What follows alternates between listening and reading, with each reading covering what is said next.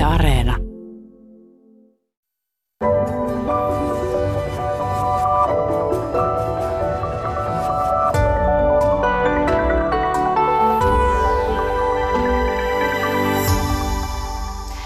Oikein leppoisaa jouluaattoa, hyvät kuuntelijat. Me lähdemme nyt tutkimaan joulupöydän antimia ja jouluruokien historiaa. Tervetuloa Ritva Kylli. Kiitoksia. Sinä olet historioitsija Oulun yliopistosta, toimit siellä arktisen ja pohjoisen historian yliopiston lehtorina. Millä tavalla ruoka kuuluu tutkimustyöhösi?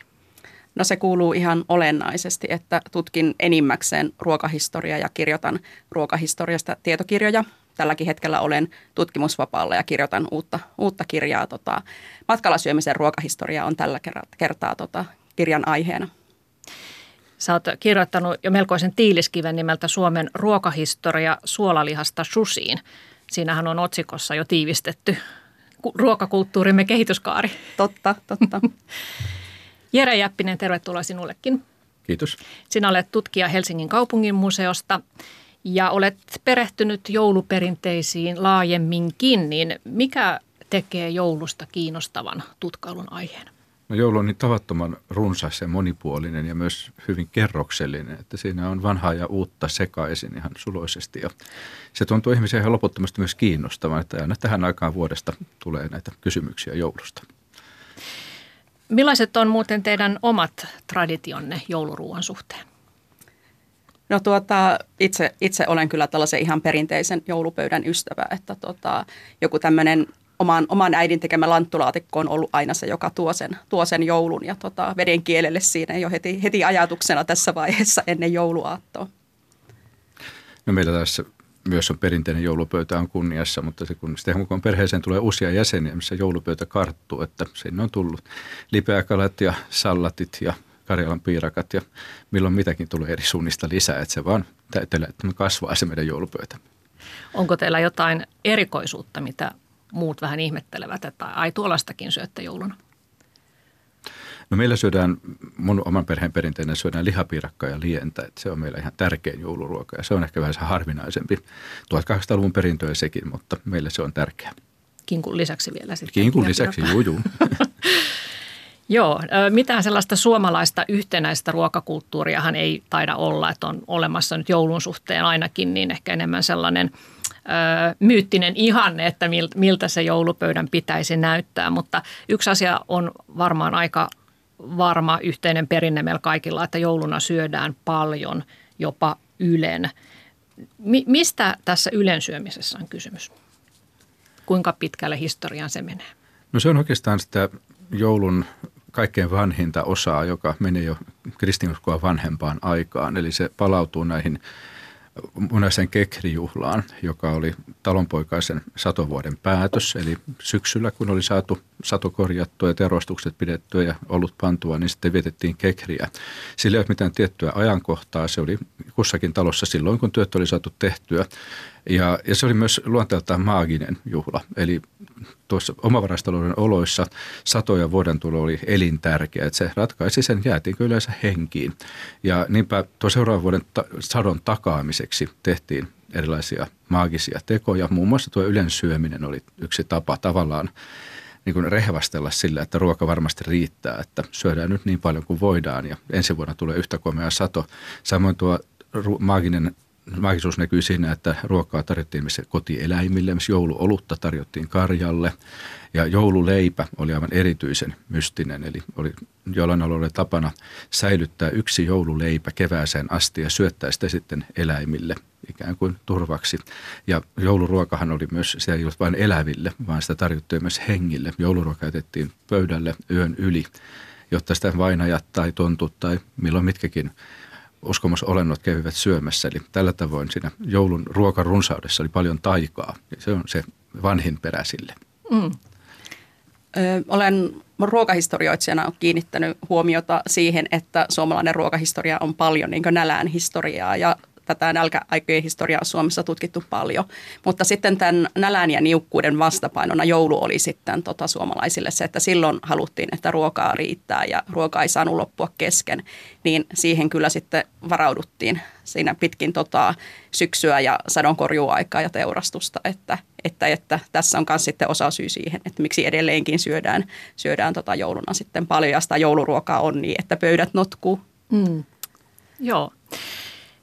Jouluruokailuun liittyy siis äh, ylensyöntiä, mutta myös tiettyä ylellisyyden hakemista. Eritva Kylli, sä kerrot tuossa Suomen ruokahistoria-teoksesi alkusanoissa, että, että vuonna 2006 istuit arkistossa tekemässä sitä, mitä historiatutkija nyt tekee. Tutkit niitä paperikasoja siellä ja käsisi sattui sitten Enontekiön kirkon arkistosta ruotsinkielisiä kiertokirjeitä, joiden joukossa oli tällainen ulkomailta tuotujen ylellisyystuotteiden kieltolista vuodelta 1756. Ja siellä muun muassa mainittiin sellainen ruokatuote kuin parmesaan, joka on tietysti aika yllättävää, että ylipäätään sitä on Suomessa esiintynyt jo 1700-luvulla. Mutta tuolla listalla oli muun muassa myös kuivatut, kuivatut omenat, jauhettu sinappi, kaneli, kardemumma, tryffelit, lihamakkarat. Aika jouluisia kuulostavia tuotteita, mutta silloin alun perin nämä ilmeisesti eivät olleet jouluisia ruokia. No ne olivat myös jouluisia ruokia, että tota, nämä olivat niitä hyvin arvostettuja tota, ruoka-aineita. Ruotsin valtakunnassa ja Suomessa, joka oli siihen aikaan osa, osa Ruotsin valtakuntaa, niin näitä, näitä tota, tuotteita syötiin kaikkein varakkaimmissa kodeissa silloin, kun oli suuri juhla. Ja kun joulu kuitenkin miellettiin suur, suureksi juhlaksi, niin niitä tuotteita syötiin tietenkin myös silloin. Joo. Miksi ne kiellettiin? No siis haluttiin suojella tota, oman, oman valtakunnan tuon, tuotteita, että haluttiin, että tota, oman, oman maan tota, vienti olisi tuontia suurempi. Ja se oli niin kauppataseen kannalta tota, nähtiin epäedulliseksi se, että tota, ihmiset herkuttelivat tämmöisellä niin ulkomailta tuoduilla ylellisyystuotteilla. Et esimerkiksi kahvi, kahvi kiellettiin moneen otteeseen 1700-luvulla ja sekös, sekös oli sitten suomalaisille kauhistus. Joo. No ilmeisesti tämä, tämän tyyppisten tuotteiden, esimerkiksi just kuivatut hedelmät ja, ja kahvia ja, ja mitä tässä nyt oli, näitä mausteita, tryffelit, niin niiden tämmöinen ylellisyysarvo on säilynyt ihan tähän päivään asti, vaikka nykyään ihmisillä tietysti on enemmän varaa ostaa ne ympäri vuoden, mutta että ne myös kuuluvat edelleen meidän joulupöytään, että vielä sieltä 1700-luvun säätyläisperheiden pöydistä on kaikuja. Joo, joulu on tosi kiinnostava historiatutkijan kannalta, kun se on vähän tämmöinen laboratorio, että sitä joulu, joululautasta, jouluruokaa katsomalla saa jo siis hyvin, hyvin paljon viitteitä siitä, että mitä, mitä ennen, tai siis aiempina vuosisatoina on syöty. Että. Ja tavallaan meillä on ehkä vähän menetetty sitä näkökulmaa siihen ylellisyyteen, että sanotaan vaikka mausteet on meille nykyään aika arkisia itsestäänselviä. Eli joku piparkakkujen hienous on just siinä, että niissä on käytetty paljon kalliita, hienoja tuontimausteita ja sen takia ne oli juhlaruokaa. Ne ei ollut pelkästään jouluherkku, mutta ne oli joka tapauksessa harvinaisia ja kalliita ja, ja aika pitkään piparkakkujen tekeminen oli harvojen taito. Että vasta 1900-luvulla piparkakkuja ruvettu tekemään joka kodissa, että aikaisemmin se oli ja leipurien ja pitokokkien taito ja salaisuus, miten tehdään hyviä piparkakkuja. Mm, ja keskiala taidettiin vain luostareissa osata piparkakkuja. No keskiala oli vielä, ne oli lääkkeitä, mutta, mutta kaiken kaikkiaan tämä mausteiden ylellisyys, niin se, se on meiltä ehkä vähän häipynyt mm. mielestä. Että se että jouluruokien mausteisuus, jos kun Suomessa ruoat ja keskimäärin olleet kovin mausteisia, niin sen takia se joulu erottui myös niillä mausteillaan. Kyllä.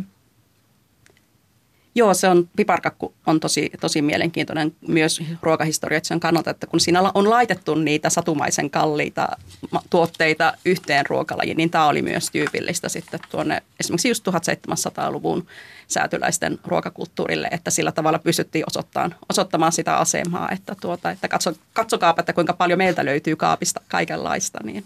Mm. Joo, ja tämmöinen siirtomaakauppaperinne, niin se, se näkyy tosiaan muutenkin näissä jouluruissa. Esimerkiksi riisi, riisipuuron tekeminen, että, että puuroahan nyt voisi tehdä myös siitä lähipellon ohrasta, mutta riisi koettiin ylellisyytenä, sitä se ei nykyään enää ole, mutta edelleen riisipuuroa syödään. No mutta se puuro on itse siinä mielessä jännä, että se on myös sitä kaikkein vanhinta joulun perinnettä. Eli sinne kekriin palautuu siis nämä sen esikristillisen kekrin keskeisiä ruokalajoja, nimenomaan tällaiset viljatuotteet, eli puuro, leipä ja olut. Ja, ja sen takia niin se puuro on pysynyt sinne joulupöydän osana itse asiassa tuhat vuotta. Se on ihan hyvin, hyvin, hyvin vanha jouluruoka. Ei tietenkään riisipuuro. Eli se on vanhastaan ollut ohrapuuroa. Vielä 1900-luvun alusta on tietoja, että köyhemmissä kodeissa joulupuuro on ollut ohrapuuroa. Sitten kun se riisi tulee kuvioihin, no 1700-luvusta aletaan tuoda ja 1800-luvulta alkaa olla tietoja, että hienoissa perheissä – syötiin riisipuuroa jouluna, niin se, se, siitä tuli tämmöinen uusi ylellisyyden huippu sitten, eli maitoon keitetty makea riisipuuro, vitivalkoinen, joka vielä nautittiin sitten joko siis sokerin ja kanelin, siis kalliita tuontitavaroita, taikka sitten sekahedelmäkeiton kanssa, niin ikään siirtomatavara keiton kanssa, niin siitä tuli tämmöinen ylellisistä ylellisin jälkiruoka. Mutta se on 1800-luvun kehitys, joka on sitten, näkyy vieläkin meidän jouluruuissa. Hmm. Joo, riisipuurohan mainittiin esimerkiksi että Teuvo Pakkalan Vaaralla romaanissa, joka ilmestyi 1890-luvulla. Ja siinä nimenomaan tämä Oulun, Oulun köyhä kansa, siis tämä Vaaralla, Vaaralla asuva tota, pääosassa oleva tyttö, niin hän haaveili nimenomaan siitä, että kumpa saisi sais riisipuuroa jouluksi. Ja hän yritti hankkia sitten tota rahaa, rahaa siihen, että saisi tämän toiveensa toteutettua, mutta eipä se niin helposti onnistunut sen aikaisessa Suomessa, mutta se oli joka tapauksessa jo siinä 1800-luvun loppu, loppuvuosina osa tällaista niin suomalaisen ruokapöydän tällaista pyhää kolminaisuutta yhdessä kinkun ja lipeäkalan kanssa. Mm. Siirtomakauppaperinne siis elää tavallaan edelleen joulupöydässä ja samaten myös tällainen kellarikulttuuri, eli, eli on Suomessa eletty vuosisatoja – kellareiden varassa, kun ei ole ollut muuta tapaa sitten säilöä ruokaa. Että laatikot, nämä juureslaatikothan ovat siitä hyvä, hyvä esimerkki.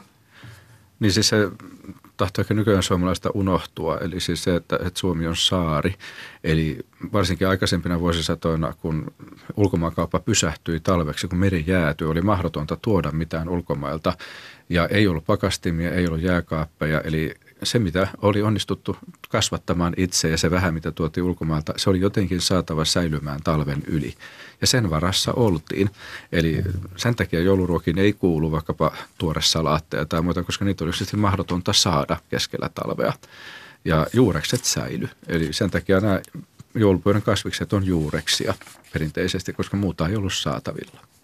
Ja riisipuuron kaveriksi edelleenkin keitetään näistä kuivatuista hedelmistä tätä sekä hedelmäsoppaa, että nämä 1700-luvun ihmiset voisivat olla ällistyneitä, että miksi te edelleen, edelleen teette tällaista, vaikka tuoreitakin hedelmiä olisi saatavilla. Aivan, joo.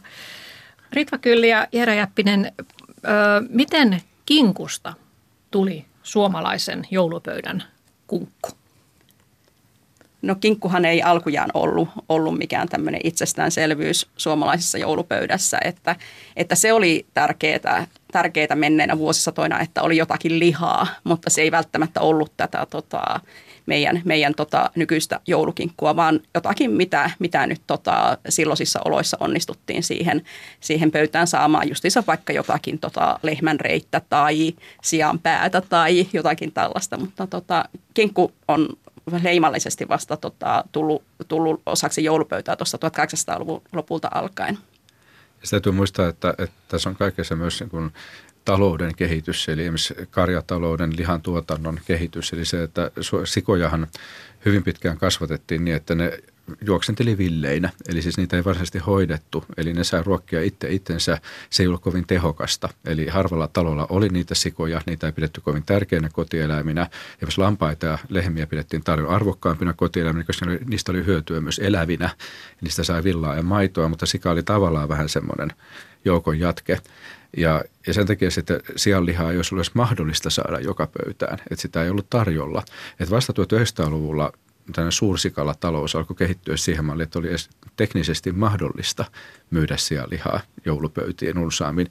Eikä ne kinkku ei itse asiassa ollut edes 1900-luvulla mitenkään itsestään selvä joka pöydässä. Että pitkään 1900-luvulla joulupöydässä saattoi olla lammasta tai ja sitten tietysti köyhemmissä oloissa ei välttämättä tullut varaa edes siihen, että, tai koko lihaan, että syötiin vaikka jotain lihasoppaa tai muuta. Että se kinkku on meidän mielikuvissa kunkku, mutta ei välttämättä ollut todellisuudessa. Mm.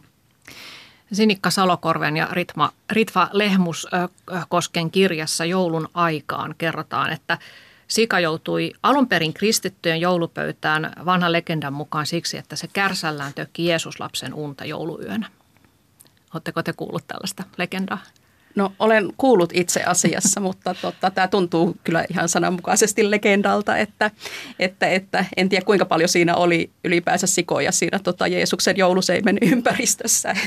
Puhumattakaan sitä, että läheskään kaikki kristityt ei syö sikaa jouluna, kun miettii, että monissa maissa vaikka kalkkuna on hyvin keskeinen, jossain syödään karppia jouluaterialle niin edespäin. Ei se, että se, eihän se sika ole mitenkään yli, universaali kristittyjen jouluruoka. Mm. Niin ja silloinhan ei vielä oltu edes kristit, kristityssä niin, maailmassa, niin, vaan niin, niin, niin. Mutta on tällaista jälkimystifiointia tuo niin, lihan, lihan ystävät ovat kehitelleet tällaisen mm. legendan.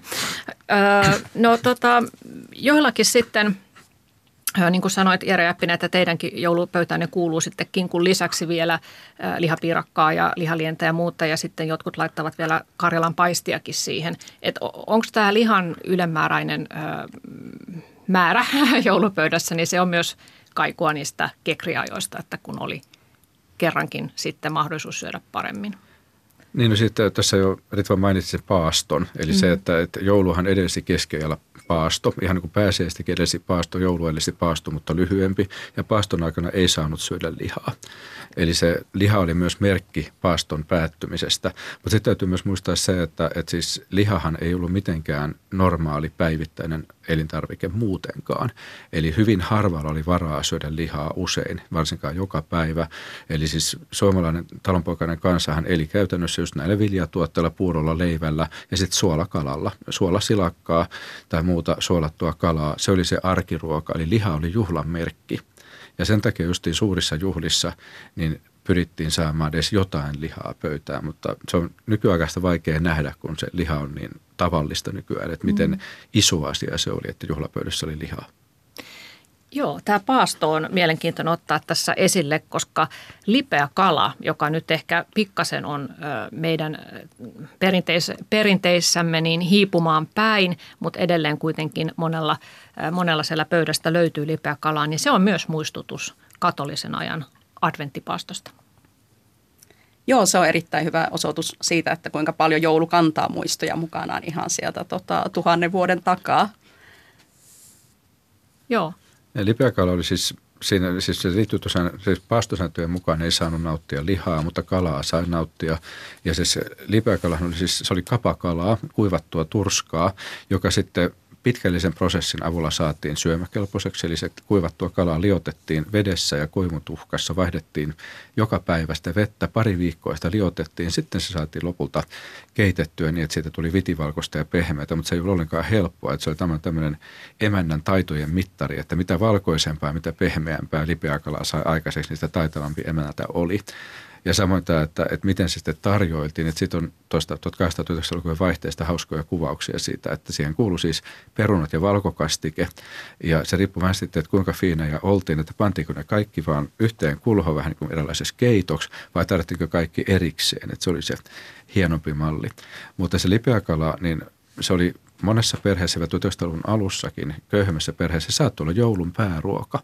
Eli lihan ei välttämättä ollut varaa, vaan se lipeä kala oli se juttu. Ja yllättävän monissa muistoissa niin lipeäkalan valmistus oli tärkeä siis joulun valmistelu. se, se toi joulun tunnelma, joulun tuoksuun, kun se livekala siellä haisi siellä tynnyrissä. Mm. Että se ei tavallaan ihan, ihan toinen kuin meidän mielikuvituksessa, että piparkakkujen tuoksu. Ei, se oli se lipeäkalan haju, joka teki joulun. Ja toi sen, se pari viikkoa ennen joulua, kun ruvettiin liottamaan sitä lipeäkalaa. Ja tämä on meiltä hieman häipynyt, että, että kun lipeäkala, no sen sen unohtumista on lehdissä povattu ainakin 60-luvulta asti, ja kyllä se vielä sinnittelee, mutta että, että se on hämmästyttävän sitkeä henkinen tuhatvuotias, se lipeäkala meille. Kyllä. No, tämä katolisen ajan paastoamissääntö, niin sehän voisi olla itse asiassa ihan suositeltava ruokavalio nykyäänkin, että silloin ei siis kolmena päivänä viikossa ei saanut syödä lihaa eikä maitotuotteita ja sitten syötiin just kalaa ja, ja sitten oli myös tämmöisiä pidempiä paastoja – vuosittain muun muassa juuri tämä adventtipasto. Joo, kieltämättä, että, että se on huvit, huvittava tässä niin nykyajan juhlissa, että me ollaan unohdettu se paasto, paastoaminen kokonaan, mutta silti syödään sitä rasvasta sianlihaa sitten näin jouluna. Skipataan paasto. Joo. Itse asiassa mielenkiintoinen tieto myös liittyen tähän paastoon, joka nyt ei sinänsä ole jouluasia, mutta että kun meillä usein kouluissa ja työpaikkaruokaloissa on torstaisin hernekeittopäivä ja sitten vielä pannaria jälkiruoksi, niin sekin on kaikuja sieltä paaston ajalta, että kun, kun tuota, perjantaina on sitten se paastopäivä, niin sitä edellisenä päivänä piti tankata. Öö, voiko tämä ylenpalttinen syöminen, mitä me nykyäänkin harrastetaan, niin itse asiassa olla öö, myös tämän paaston kaikuja vielä sitä paastoajasta, vaikka toki varmaan suurin syy on se, että, että oli juuri tämä niukkuus. niukkuus. No siitäkin ja sitten se, että, että siis joulun rooli isona juhlana, että siis joulun merkityshän siis joulu oli 1800-luvulla asti tasaveroinen muiden muiden juhlien kanssa. Et sitten 1800-luvun perhekeskeinen porvariskulttuuri nosti joulun ylivertaiseksi muiden juhlien joukossa. Ja ruoka on tärkeä juhlan merkki. Eli, eli sen takia sen jouluun alettiin lastata paitsi kaikenlaisia muitakin perinteitä, koristeita ja tapoja, niin myös sitä ruokaa. Eli se on sitä pitänyt yllä sitä, että kun se joulu on niin hirmuisen tärkeä, niin se pitää monilla symbolisilla tavoilla nostaa sitä joulua. Ja toinen on sitten se, että, että joulu on sitten, tietysti kun se on vuoden keskeisen juhla, siihen on tullut valtava tällainen perinteiden, tunteiden ja muistojen lasti. Ja myös tämmöinen, myös kansallisen identiteetin lasti. Eli se on niin symboleilla katettu on joulupöytä myös, mm. että se niin kuin tavallaan se paradoksi on, että, että kaikkihan ei välttämättä edes pidä niistä perinteistä jouluruista. Että niitä syödään todellakin se kerran vuodessa, mutta silti niistä pidetään kiinni, koska niissä on paljon muitakin merkityksiä kuin se, että miltä ne maistuu. Tässä oli äänessä tutkija Jere Jäppinen Helsingin kaupunginmuseosta. Ja lisäksi täällä on historioitsija Ritva Kylli Oulun yliopistosta. Joo, se on, se on mielenkiintoista, että tähän meidän joulupöytään niin siihen, siihen kuuluu ylellisyyttä ja runsautta. Ja sitten kuitenkin semmoinen talonpoikainen sävy on siinä hyvin ää, vankka, että jos ajatellaan jotain ranskalaisia tai amerikkalaisia, niin he haluavat syödä hienosti, että on, on, onhan maksaa ja hummeria ja champagnea. Ja sitten meillä – meillä lusikoidaan puuroa ja syödään lanttulaatikkoa ja vuollaan vähän sianlihaa siihen päälle, että se on jännä tämmöinen ristiriita tämä ylellisyyden ja talonpoikaisuuden kanssa. Joo, suomalainen jouluhan, tai joulupöytähän saattaa näyttää hyvin vaatimattomalta, jos sitä katsotaan tuolta Keski-Euroopan näkökulmasta, että me ei todellakaan oteta, oteta näitä nykyajan ylellisyydeksi tulkittuja herkkuja, herkkuja omaan, omaan joulupöytäämme, vaan syödään tätä 1700-luvun ylellisyyttä. Niin. No hei vielä näistä kaloista, lipeä kala tuossa käsiteltiinkin. Öö, no entä sitten lohi ja mäti? Mikä niiden historia on joulupöydässämme? No tuota, lohen historiahan, tai siis lohtahan on syöty, syöty tuota vaikkapa isojen lohijokien varrella.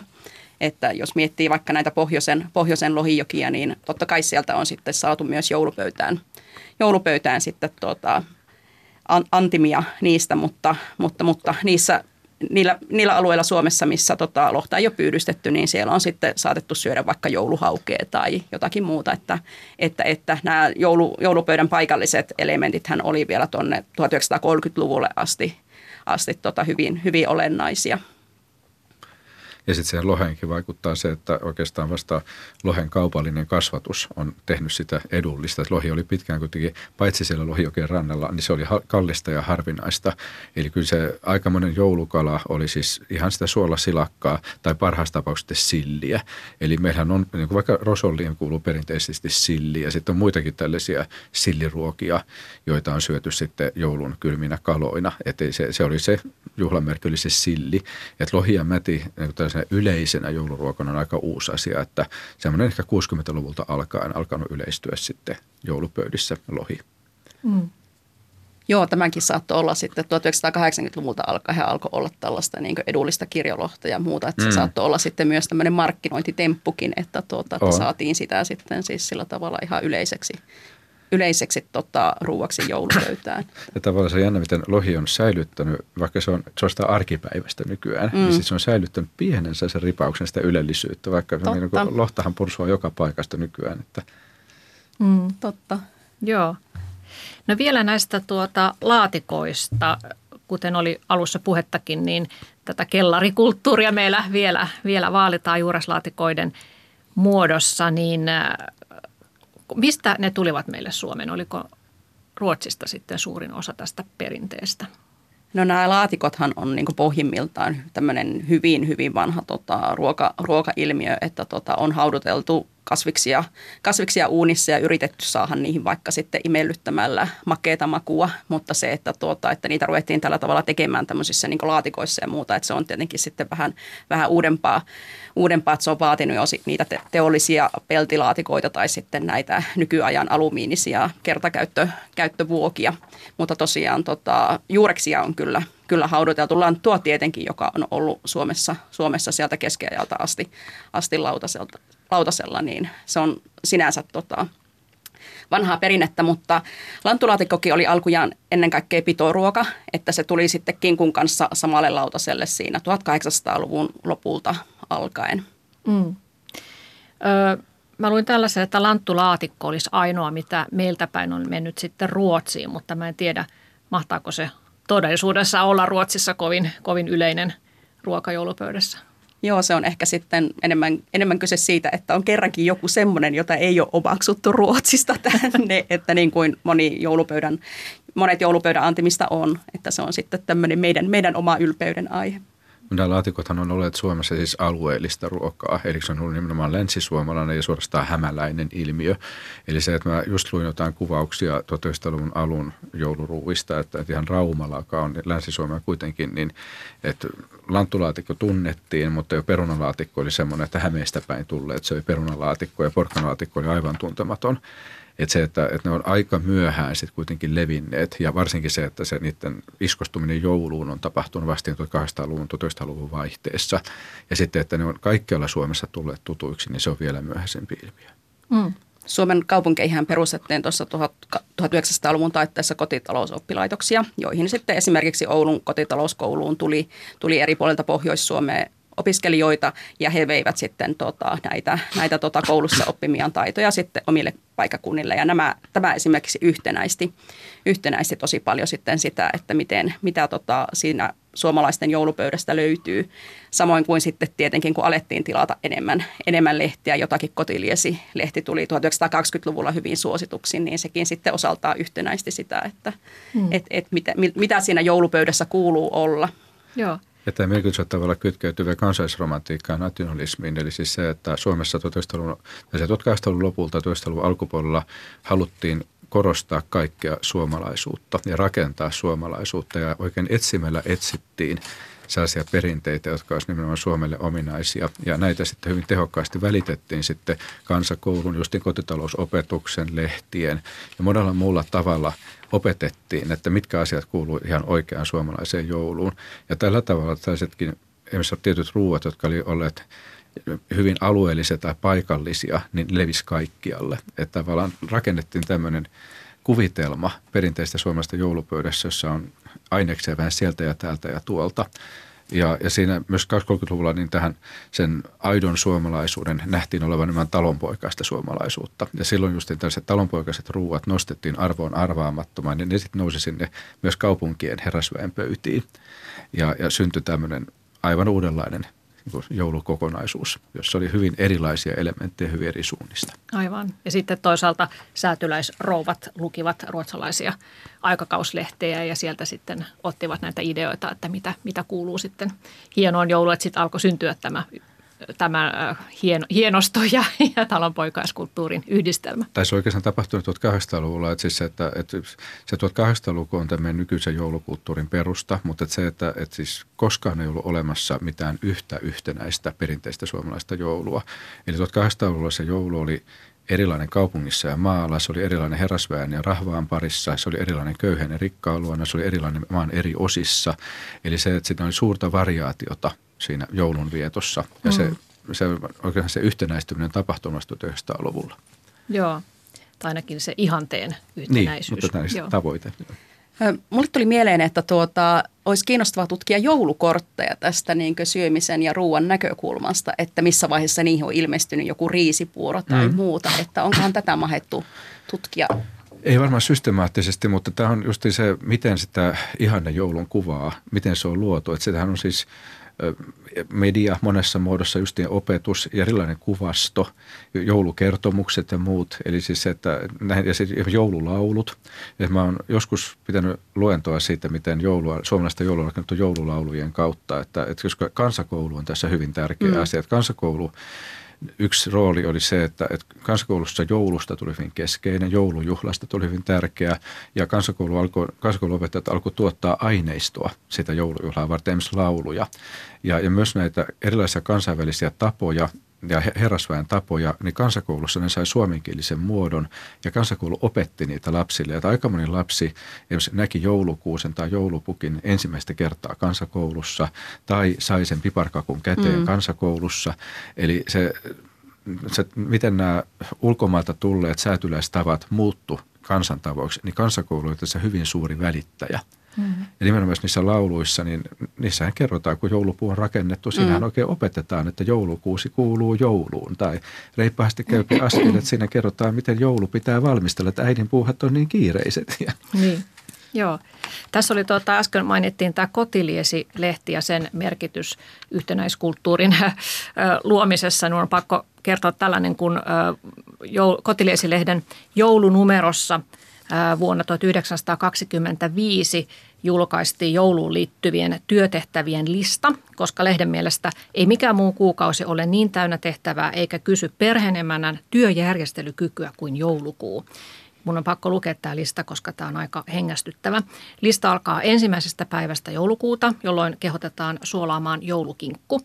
Joulukuun toisesta päivästä kahdeksanteen päivään asti pitäisi aika käyttää joulupyykkäämiseen ja mankelointiin. Lehti mainitsee, että senkin, joka on ihastunut uudenaikaisiin pesukeinoihin, pitäisi kuitenkin pari kertaa vuodessa keväällä ja jouluna pestä vaatteensa, jos sallitaan sanoa, vanhalla rehellisellä keinolla tuhkalipeässä. Ja siitä kotilieden joulualmanakka sitten etenee lipeäkalan valmistukseen, jouluostosten tekoon, joulukaljan valmistamiseen, makkaran, painesyltyn, maksapiiraan tekoon, joululimppujen ja vierreleivän leipomiseen – joulukakkujen ja piparkakkujen leipomiseen, joulukinkun savustamiseen, joulusiivoukseen, hopeiden kiillottamiseen, hiivaleivän, jouluvehnästen ja joulutorttujen leipomiseen, joulukuusen hankkimiseen, laatikoiden valmistamiseen ja lopulta aattona vielä piti suorittaa hautausmaalla käynti, muistaa kotieläimiä ja koristella joulupöytä tätä listaa luki, niin tuntuu, että me päästään kyllä nykyään aika helpolla. Ja uskon, että Kotiliesi-lehti varmasti tuolloin vuonna 1925 ää, tarkoitti ihan hyvää, mutta kyllähän tällaisten listojen julkaiseminen ja niiden toistaminen ja vielä se, että nämä sanat olisi suunnattu perheen emännille. Tosin tässä kyllä mainittiin, että tällä kertaa perheen isätkin voivat tehdä jotakin tästä listasta. niin kyllähän tämä aikamoisia paineita luo siihen, että miten valmistellaan se täydellinen joulu. No tuossa on mielenkiintoisella tavalla heijastua myös se, miten 1800-luvulla joulusta tuli tällaisen perhekeskeisen ideologian kulminaatio. Eli siis se, että, että jouluna huipentui, tai se 1800-luvulla perhe nostettiin aivan arvoon arvaamattomaan. Ja joulu oli nimenomaan se, se juhla, joka kaikkein eniten korosti sitä perheen ehjyyttä ja perheen keskinäistä rakkautta ja kunnioitusta. Ja tavallaan se joulun täydellisyys oli sen perheen täydellisyyden kuva. Ja sitten niin kuin näkyy, niin se oli usein äidin tehtävästä mm. pitää homma kasassa niin, että sekä perhe että joulu oli täydellinen. Kyllä. Joo, öö, vielä hyppään takaisin muuten tuohon joulupuuroon, riisipuuroon, kun jäi vielä mainitsematta siitä tämä manteli perinne. Sehän on tietenkin myös tullut meille Ruotsista tämä tapa. Mikä, mikä juttu siinä on, että se manteli siihen puuroon piilotetaan? No riisipurhan on ollut suomalaisille, että siitä asti kun sen makuun päästiin, niin siitähän tuli, tuli tämmöinen tota, täydellinen juhlaruoka, tämmöinen kauniin valkoinen, valkoinen tota, ihana ruoka, jota syötiin myös sitten tota, pyhä, pyhäruokana ihan yleisemminkin, mutta nimenomaan sitten tämä mantelin piilottaminen ja etsiminen teki siitä nimenomaan sitten sen jouluisen ilmiön, että se oli suomalaisille vaikka tyyliin sata vuotta sitten, niin se oli hyvin, hyvin tärkeä perinne. Ja sillä on myös sitten tota, vuosisataiset perinteet, että tota, Euroopassa on piilotettu esimerkiksi papuja ja herneitä, tai papuja tai herneitä tota, ruokiin satojen vuosien ajan, ja tämä manteli sitten on, on tästä tota, myöhempi muunnos. Ja se liittyy myös siihen, että tämä vuodenvaihteen aika on ollut monenlaisten ennustusten aikaa. Eli siis nämä Euroopassa jo keskiajalta asti tunnetut perinteet, niissä usein oli kysymys ennustamisesta. Että se on, niitä on, tällaisia ennustusruokia on syöty niin jouluna, uutena vuotena kuin loppiaisenakin. Ja, ja esimerkiksi Englannissa on ollut jouluvanukkaa, sen on pilotettu vaikka kolikoita ja sormuksia ja muita esineitä. Että kuka nyt minkäkin saa, niin se sitten lupaa rikkautta tai avioliittoa ja milloin mitäkin sieltä löytyy sitten sieltä kakusta. Ja sitten siellä oli tämmöisiä pilaperinteitä, että joissain maissa taas se papu on antanut sille pavun löytäjälle, se on ollut papu kuningas, joka on saanut sitten teettää hassuja tehtäviä kaikilla – Ruotsissa taas se joulu, joulupuuron mantelin on liittynyt, tästä on pitänyt keksiä jotain hauskoja riimejä ja esittää niitä sitten muille. Et Suomessa se on itse asiassa, kun 80-luvun lopulla Suomessa opittiin, niin se on tullut aika pelkistynyt, että, että se, se, sen vaan sen mantelin ja se siinä sitten, että ei tarvitse laulaa, laulaa laulua eikä esittää mitään värssyjä, että meillä se on aika simppeli tämä perinne, mutta sillä on vanhat juuret. Mm. No entä sitten, että jouluun liittyy tietysti nämä piparkakut, joista puhuttiinkin, että nekin ovat Ruotsista tulleet ö, joskus ö, 1800-luvulla tai ehkä aikaisemminkin. Jo aikaisemminkin, Suomen. joo. Joo, ja sitten on tietysti joulutorttuja, ö, nekkuja, toffeita, marsipaania, suklaata, tosi paljon myös makeaa. Liittyy ilmeisesti myös siihen, että halutaan sitä ylellisyyttä, mikä on ollut aikoinaan Makea on kallista. ollut ylellistä. Eli mm. se, että se, se me nykyään nautitaan sokeria joka ikinen päivä ihan liikaa. Ja, ja siis aikoinaan sokeri on ollut kallista ja harvinaista ja hyvin ylellistä. Eli se, että, että nämä makeiset, niin, niin ei todellakaan ollut joka pöydän asia. Että makeisiin tarvitaan kalliita harvinaisia aineita, sokeria, kermaa ja niin edespäin, niin niitä joka taloissa, ja paitsi ne vaatii paljon taitoa ja ne on ollut hyvin haastavia tehtäviä. Eli siis makeiset on ollut kuitenkin se on ollut hienon talouden ja juhlan merkki. Ja aikoina se tietysti, jos on varaa, niin voi ostaa valmiina. Mutta mä jostain mm. just luin, että vielä 1900-luvulla jossain tässä kotitalouslehdissä, että kyllä ne omatekoiset makeiset ovat sentään jotain. mutta, mutta aika harvassa perheessä varmaan nykyään tehdään omat joulumakeiset. Kyllähän niistäkin reseptejä kyllä näkee ja itsekin olemme joskus kokeilleet, että tehneet lahjoiksi joulumakeisia. Mm. Joo, itse asiassa oma, oma tota, isosiskoni on todella taitava teke, tekemään kaikkia tällaisia makeita herkkuja. Nyt tuli tota, hyvät, hyvät lapsuusmuistot mieleen, kun hän aina teki tota, joulumakeisia tota, ennen joulua. Mm. Mutta jos tota, tähän historiaan palatakseni, niin tota, 1700-luku, joka on selvästikin lempivuosisata, niin, niin silloin tosiaan tota, vehnäjauhot ja sokeri yhdistettynä vaikkapa tällaiseen tota, luumutäytteeseen, niin se oli tosiaan tota, tosi, tosissaan arvostettua ylellisyyttä, niin, tota, jota sitten säätyläis säätyläiskodeissa sitten tehtiin, tehtiin siitä erilaisia tällaisia pakkelseja ja torttuja, niin tämä joulutorttu-idea idea kantaa tota, mukanaan sitten sitten tota muistoja tästä, tästä mm. tota arvostuksesta. Joo, ja joulutortut tietysti myös ollut, olleet ensin kartanoiden herkkua ja sieltä sitten ö, valuneet rahvaan keskuuteen. Ö, ja mä luin tämmöisen mielenkiintoisen seikan luumusoseesta, että se vakiintui vasta toisen maailmansodan jälkeen näihin torttuihin. Että sitä ennen käytettiin omenasosetta tai, tai raparperi tai vadelmahilloa, että saatiin tietysti sitten oman pihan mm. marjoista. Mutta Puhutaanko sitten hetki juomista? Puhutaan vaan. No. Minkälaiset äh, mietteet teillä on joulu, joulun juomien historiasta? Viinan polttohan opittiin jo keskiajalla täällä Tai Suomessa. 1600-luvulla opittiin viinan poltto, mutta keskiajalla opittiin oluen valmistus. Ja kun tuossa oli aikaisemmin puhetta tästä kekristä ja näistä viljatuotteista, niin siis tosiaan puuro, leipä ja olut. Mm. Eli olut oli hyvin tärkeä ja arvostettu. Että siis jos arkena juotiin kaljaa, niin juhliin piti saada olutta tai sahtia, joka oli siis teknisesti hyvin paljon vaativampaa tehdä. Että se vaati paljon taitoa ja aikaa, se kunnollisen oluen tuottaminen. Ja jouluaikana siis se on ihan perinne, että, että siis joulun alla Annan päivänä 9. joulukuuta piti aloittaa oluen valmistus ja Tuomaan päivänä 21. joulukuuta olut oli siinä kunnossa, että saattoi maistella ja kuulu tapoihin, että käytiin naapurissakin maistamassa sitten sitä, mitä, oliko se onnistunut siellä paremmin. Ja, ja siis se, mikä ehkä nyt näin niin perheohjelmassa ehkä pitäisi sanoa, mutta että aikoinaan siis se jouluna juopuminen, miehillä se nähtiin siinä oli se maaginen ulottuvuus jälleen kerran. Eli että se, se oli samanlaista satomagiaa, oli siinä sieltä sahdista ja oluesta juopumisessa kuin siinä ylettömässä leivän ja puuron syömisessä. Mm. Joo, eli jos isännän pää notkuu joulupöydässä raskaasti, niin sitä raskaammin notkuivat viljan tähkät seuraavana vuonna pellolla. Että tämä, tämä oli se ajatus. Että. Mutta nykyään tähän ei enää, enää kannata mennä, koska ei enää monikaan kasvata viljaa itse. niin, eikä ennenkään isäntä ei saanut kaatua, koska silloin vilja meni lakoon. mm. No entäs sitten klöki? Mikä historia sillä on, koska se tuli Suomeen?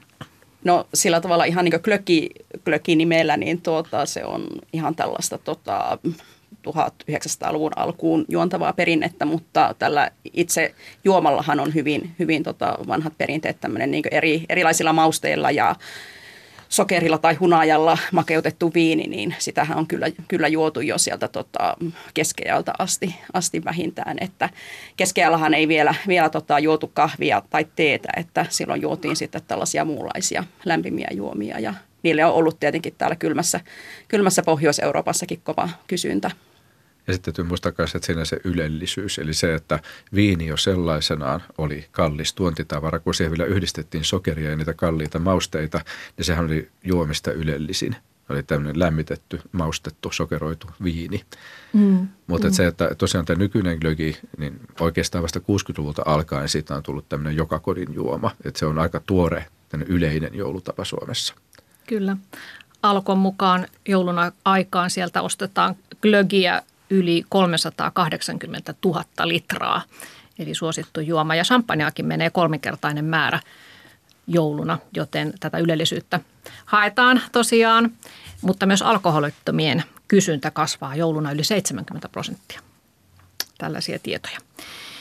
No miten tämä jouluruokaperinne on siirtynyt polvelta toiselle. Se, että tämä on aika hämmästyttävää, että meillä tosiaan pidetään kiinni 1700-luvun perinteistä, että joulu, joulupöytä ehkä on hitaimmin muuttunut tässä vuosikymmenen vuosisatojenkaan myötä. Saamme ilmeisesti kiittää naisia, perheenemäntiä ja tietysti nyt mitä lähemmäs nykyaikaa tullaan, niin sitten tässä olikin puhetta, että kotitalouskoulut ja kansakoulut ja lehdet ja ja Martat varmasti myös ovat olleet tässä asialla. No ehkä teknisessä mielessä, että eihän siis eihän nykyään ruoanlaittoa enää opita sillä lailla äidiltä tyttärelle, vaan siis siinä on, käytetään keittokirjoja ja reseptejä ja erilaista opetusta välissä. Mm, mutta mutta ehkä, ennen kuin on ollut näitä niin, niin, mutta että se, että no, jouluruot on sen verran vaativia, että ne on ehkä vaati, niin siis vaatineetkin hieman opetusta. Mutta että ehkä olennaisempi on tämä tunneaspekti, joka siinä on. Ja, ja siis se, että, että tavallaan se ja nimenomaan se joulun arvo on siinä pysyvyydessä, ainakin kuvitellussa pysyvyydessä, että, että joulu toistuu aika lailla muuttumattomana ja, ja halutaan tavallaan jatkaa niitä muistoja, että oman lapsuuden muistot halutaan antaa omille lapsille. Ja sitten myös tämä jouluna halutaan, että ihmisillä on hyvä mieli. Että on kuullut sellaisiakin tarinoita, että, että siis jostain jouluruoasta vain yksi ihminen perheessä pitää, mutta sitä tehdään sen takia, että se yksi ihminen olisi mielissään jouluna. Ja, ja että se tavallaan tämmöinen perheen sisäinen tunneelämä ja tunteet ja muistot pitävät myös näitä yllä. Mutta toisaalta toimii se kääntäenkin, eli siis nykyään oikeastaan jo aika monen kymmenen vuoden ajan voi nähdä tällaisen koko kulttuurissa tämmöisen pyrkimyksen – persoonallisuuteen, omaleimaisuuteen, yksilöllisyyteen, eli ihmisten oman maku, että jos nyt vaikkapa kukaan ei pidä jostain ruuasta, niin siitä voidaan luopua. Ja jotkuthan ilmoittavat, että inhoavat kaikkia perinteisiä jouluruokia ja tekevät sitten aivan muita ruokia jouluna. Että hienoja, hyviä ruokia, mutta eivät perinteisiä jouluruokia. Että ei se, ei se perinne ole mikään pakkopaita tai lakikirja, että täytyy olla samat ruoat pöydässä. Mm. Joo. Näitä tämmöisiä kyselyjä suomalaisten keskuudessa on tehty tässä joulun alla moniakin. Esimerkiksi keittiötuotteita valmistava Fredman on tehnyt tämmöisen yli tuhannen ihmisen kattavan kyselyn, jonka mukaan niin 65 prosenttia kokee, että joulu ei tule ilman itse paistettua Kinkku on edelleen se suosituin ja sen jälkeen tulevat juuraslaatikot, riisipuuro ja joulutortut. Mutta sitten toisaalta tässä nykyisessä taloudellisessa tilanteessa niin 40 prosenttia vastaista sanoi, että he ostavat nyt tänä vuonna vähemmän ruokaa ja, ja tuota, tietysti tämä kallistunut sähkö myös vaikuttaa siihen, että miten tätä ruokaa valmistetaan. Mutta sitten tämän kinkun osalta mielenkiintoinen seikka, että 18-24-vuotiaiden joukossa enää puolet ikäryhmästä piti kinkkua tärkeimpänä tuotteena siinä pöydässä, että viittaisiko tämä vähän siihen, että nuor, nuoret, nuorten myötä niin kinkku tulee vähitellen katoamaan pöydästä. Joo, se voi olla, olla hyvinkin todennäköistä, että, tuota, että jos miettii tätä suomalaisen jouluruoan historiaa, niin meiltähän on kadonnut jo monet, monet muut tällaiset teurastusajan tuotteet, että eihän kukaan, kukaan tai juuri kukaan enää, enää syö jotakin tota, itse valmistettuja makkaroita tai sylttyjä ruokapöydässä, jotka oli vielä joskus tota, reilu sata vuotta sitten ihan, ihan olennaisia, että, että, että ihan hyvin kinkun, tota, kinkulle saattaa käydä vähän samalla tavalla. Mm. Ja, ja tavallaan just tämä, niin kuin mä mainitsin, tämä yksilöllistyminen, että itse asiassa meidän joulu on ehkä palaamassa sinne 1800-luvulle siinä mielessä, että, että enää ei olekaan tätä nationalismin tuottavaa mielikuvaa yhdestä yhtenäistä suomalaista jouluateriasta, vaan aletaan mennä siihen suuntaan, että jouluna nautitaan kunkin porukan itse hyväksi ja arvokkaiksi näkemiä ruokia. Ei välttämättä samoja joka kodissa, mutta että se on juhla vielä ja on juhlaruokaa, mutta se ei ole välttämättä joka pöydässä samannäköistä. Mutta jouluhan on aina muuttunut. Eli siis se mielikuva täysin muuttumattomasta joulusta on, se on illuusio. Että sellaista ei ole koskaan ollut. Joulu on jatkuvasti muuttunut. Mm. Kyllä. No eräs äh, saksalainen kauppaketju myös julkaisi tällaisen kyselytutkimuksen suomalaisten jouluherkkumieltymyksistä ja eniten mielipiteitä jakoivat vihreät kuulat, taatelikakku ja luumurahka. ja tota, top kolme herkkua ovat suomalaisten mielestä kotona tehdyt joulutortut, konvehdit ja kotona leivotut, leivotut piparkakut. Öö, mitä mieltä te olette näistä esimerkiksi taatelikakusta? Kyllä vai ei? No henkilökohtaisesti ei. Joo. No, mulla on vihreiden kuulen kanssa vähän sama ongelma. Mulle ne taas kelpaa. Joo.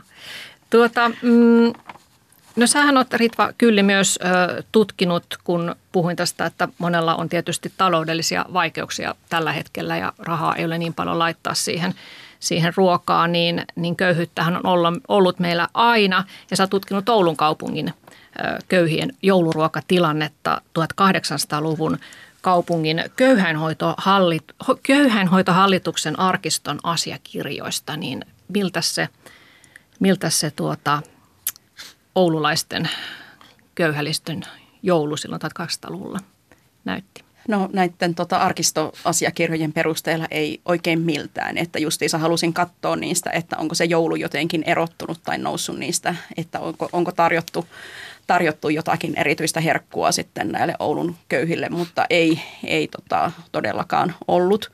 Ja sitten luin myös näitä Oulussa ilmestyneitä sanomalehtiä sieltä 1800-luvun jälkipuoliskolta, niin vielä 1870-luvulla kirjoitettiin tota, tuota, tuota, yhdessä sanomalehdessä, että jauhoja on, tai ihan joulun alla kirjoitettiin, että jauhoja on mahdollista tehdä jäätyneistäkin perunoista. Että sitten 1880-luvulta alkaen alkaa sitten yleistyä tämmöinen niin jouluun liittyvän ylellisyys, tai ylellisyyteenkin liittyvä tota, kirjoittelu että, ja joulukiireen korostaminen ja sitä, että miten paljon pitää kaikkea varata, että siinä oli sitten semmoinen hyppäys. Mutta tosiaan näiden köyhimpien oululaisten oululaisten tota, lautaselta löytyi lähinnä tota, hailuodon silakkaa ja kuivia leivänkannikoita. Että, mm. et, et. Mutta tässä nyt on hyvinkin tuonne, jos 1800-luvulla nousee esiin tämä joulun tämmöinen kuin sosiaalisen oikeudenmukaisuuden ajatus, että se, sehän nousee romantiikan myötä, eli vaikkapa Dickensin joulukertomuksessa tai Andersenin pieni tulitikkutyttö tai sitten ihan Topeliuksen tekstit, eli vaikka En etsi valtaa loistua joulun, joululaulu, jossa hyvin voimakkaasti asetetaan rikas ja köyhä joulu vastakkain ja ihannoidaan nimenomaan sitä yksinkertaista, vaatimatonta joulunviettoa ja paheksutaan sitä ylellisyyttä ja runsautta ja mässäilyä, niin se heijastuu myös ruokaan sillä lailla, että, että siis Suomesta tunnetaan kaupungeista se on perinne, että säätyläisperheet jako jouluna ruoka-apua köyhille. Että se saattoi olla myös jouluaattona tai pari päivää aikaisemmin, niin keittiön ovesta jaettiin ruokapaketteja köyhille ja köyhät ei sitten tulla hakemaan niitä. Eli ruoan avulla osoitettiin tätä jouluun kuuluvaa armeliaisuutta ja hyväntekeväisyyttä, jotka siis nähtiin niin hyväosaisia velvoittavana. Mm, kyllä. Joo, tämä on ollut esimerkiksi Tuomaan päivän perinne monissa mm. kaupungeissa. Mm. Joo. on näitä köyhiä käynyt hakemassa ruokaa. Joo, ja tietysti tämä hyvän tekeväisyysperinne näkyy edelleen joulun vietossamme. Ritva Kylli, sä oot pitänyt parikymmentä vuotta ruokablogia ja yrität aina sitten jouluisinkin keksiä jotakin uutta reseptiä, niin mitä, minkälaista uutuutta oot viimeksi tarjoilut ihmisille blogisi kautta? No tuota, tuota, tuota.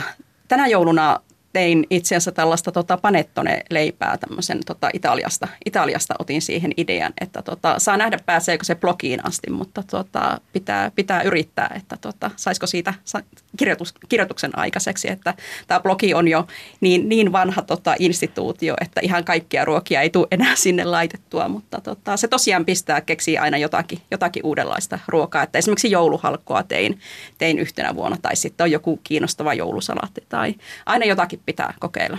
Vähän kansainvälisiä tuulahduksia. Joo. No Jere Jäppinen ja Ritva Kylli, mitä te sanotte tähän loppuun siitä, että mikä on juhlaperinteiden, kuten nyt juuri jouluruuan perimmäinen merkitys? Mitä se meille suomalaisille tarkoittaa, mikä siinä on tärkeintä?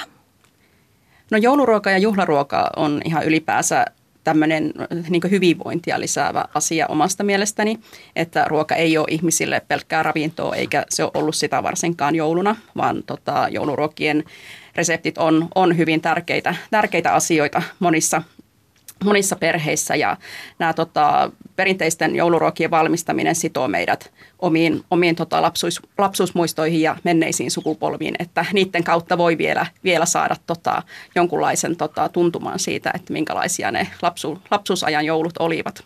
Hmm. Että oli sitten pöydässä iso seurue tai, tai on sitten yksin jouluna, niin. niin haetaan ehkä sitä tunneyhteyttä sinne menneisyyteen. Nimenomaan siis ruoka ja aistit, ne kantaa tunteita. Ne häviää hyvin syvälle, siis tuoksut, maut.